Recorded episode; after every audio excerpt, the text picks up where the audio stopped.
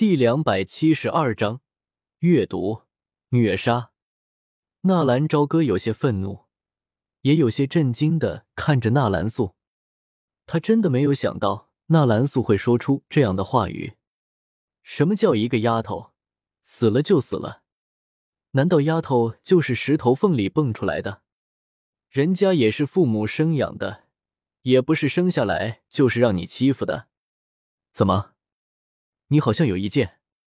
纳兰素无所谓的看了一眼纳兰朝歌。行了，这件事就这么过去了。你把苏汉打成这样，待会到祠堂里去给我跪着反省。你们都还愣着干什么？救人啊！纳兰素一副大家长的模样，颇具威严的说道。听见纳兰素的安排，立刻门外有几个纳兰家的子弟走了进来。不用了。纳兰朝歌的声音异常的冰冷，就好像是从地狱里爬出来的恶鬼，沙哑，带着一股令人发直的恶寒。不用了。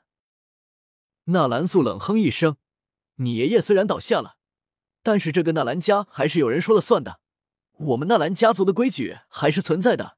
你以下犯上。”不用了。纳兰朝歌的声音在地发出，这次却是落地有声。我的意思是，他不用抢救了。说完，纳兰朝歌冷冷的盯着苏汉，就这么杀了他，岂不是太便宜他了？左眼写轮眼转动，幻术阅读，阅读是万花筒写轮眼的至高幻术。此术会将对方的精神移至施术者创造的阅读的事，在阅读的世界里，无论是时间。还是质量等等，一切完全由施术者支配，而中了幻术的人会被束缚住，无法反抗，可以用来折磨对手，或使对手看到任何景象。虽然无法造成物理伤害，但是能够造成严重的精神损伤。在阅读中遭受的伤害都会全部回馈给对手的精神上，被誉为最强的精神攻击幻术。在阅读世界中，不管度过多长时间，对于现实世界来说只有一瞬间，所以理论上无法破解。就在苏汉冲着纳兰朝歌冷笑的一瞬间，忽然发现自己好像转换了空间，四周一片血红，似乎到处都是流淌的血液，而他本人也是被钉在了十字架上，手脚、四肢均是被钉入了钉子。而果儿和纳兰超也是淡淡的站在他的身前。果儿冲着纳兰朝歌甜甜的一笑，依偎在纳兰朝歌的身前。果儿，他不是死了吗？怎么会？就在苏汉惊恐的看着眼前发生的这一切的时候，而在下一秒，纳兰朝歌却是毫不犹豫的举起了手里的长剑，没有丝毫的犹豫，狠狠的刺入了对方的身体。啊！苏汉一声大叫，而在现实中的苏汉感同身受，也是猛然蜷缩了起来，额头冷汗直冒，痛得浑身哆嗦。看到苏汉的表情，纳兰素大吃一惊：怎么会这样？纳兰朝歌只是看了他一眼，那个苏汉就好像被万箭穿心。难道他的眼睛？纳兰嫣然也是猛然发现。纳兰朝歌的左眼居然缓缓的留下了一道血柱，而他的左眼也是慢慢的闭了起来。果然，好恐怖的眼睛！只是看一眼就可以让对方的精神承受难以磨灭的打击。小哥，你干什么？纳兰素上前一步，想要阻止纳兰朝歌。小哥，快住手！他是父亲的义子，是我们的长兄。纳兰嫣然也不希望因为一个丫头，纳兰朝歌和父亲闹翻。现在的纳兰家族已经够乱的了，更何况那个丫头已经死了。如果过意不去，那也只能加倍的给一些补偿，给他一个名分，或者送他入土为安。纳兰家什么时候姓苏了？纳兰朝歌再次一张口，才发现自己的嗓音已经完全沙哑了。听见纳兰朝歌沙哑的几乎听不出声音的嗓音，纳兰嫣然心头也是一酸。小哥，人死不能复生，你也要节哀。事情已经发生，你千万不能犯错。放肆！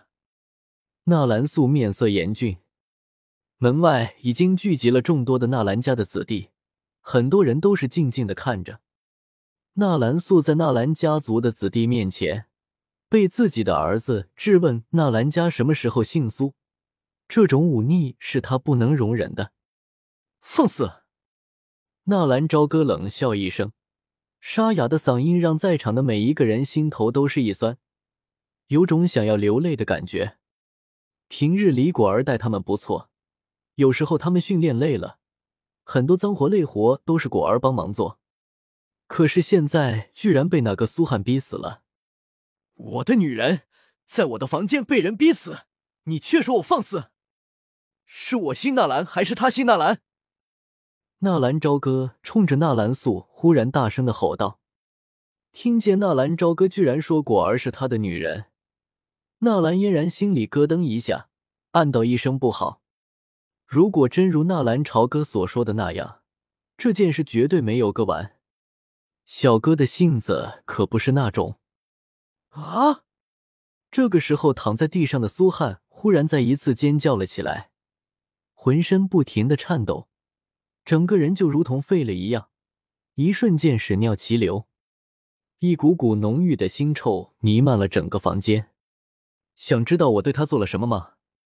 纳兰朝歌的表情淡漠，很是随意的说道，似乎躺在眼前的不是他的义兄，不是一个人，就像是一条死狗。他中了我的幻术，在现实世界里，虽然只是一瞬，但是他的精神还在我的幻术之中，持续七十二天，每一天我都会用尖刀刺穿他的身体七十二次。我还会让他尝遍这个世上所有的痛苦，所有的恐惧。纳兰朝歌的语气平缓，但是他每说一句，所有人都感到心里一阵发寒，当然也感到特别的痛快、解气。你，纳兰素脸色一变，他没有想到纳兰朝歌会如此的忤逆自己，自己表明了苏汉是自己的副官，是自己的义子。他没有想到，纳兰朝歌居然为了一个丫头而忤逆自己，而把自己的义兄折磨的这么不成样子。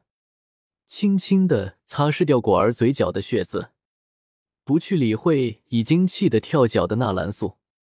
小哥，不要让父亲生气了。你已经打断了他的四肢，而且，我想他应该已经知道错了。